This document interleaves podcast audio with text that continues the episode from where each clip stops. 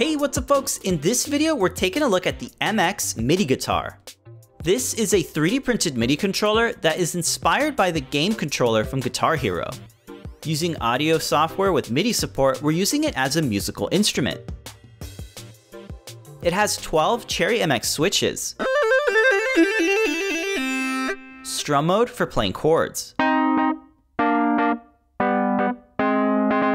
You can play with modulation,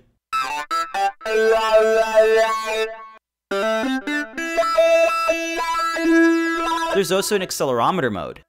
You can adjust velocity, rotary selector for changing octaves for playing different notes. It also has a whammy bar.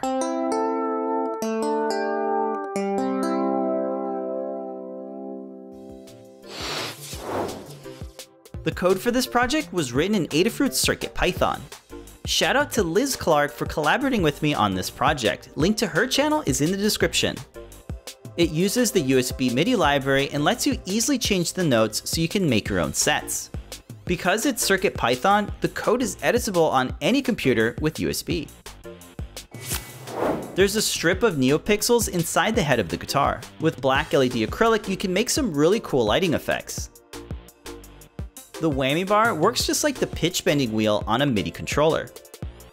Toggle switches let you change modes for different playing styles. The two potentiometers lets you adjust velocity and modulation. The strumming mode really makes this unique and feels unlike any other MIDI controller. The 3D printed design is open source and available to download, modify, and remix. You can get the parts to build this project, links are in the description. We documented this project on Adafruit's learning system so folks can learn how to build their own. It features the build instructions, a wiring diagram, and the code is on GitHub.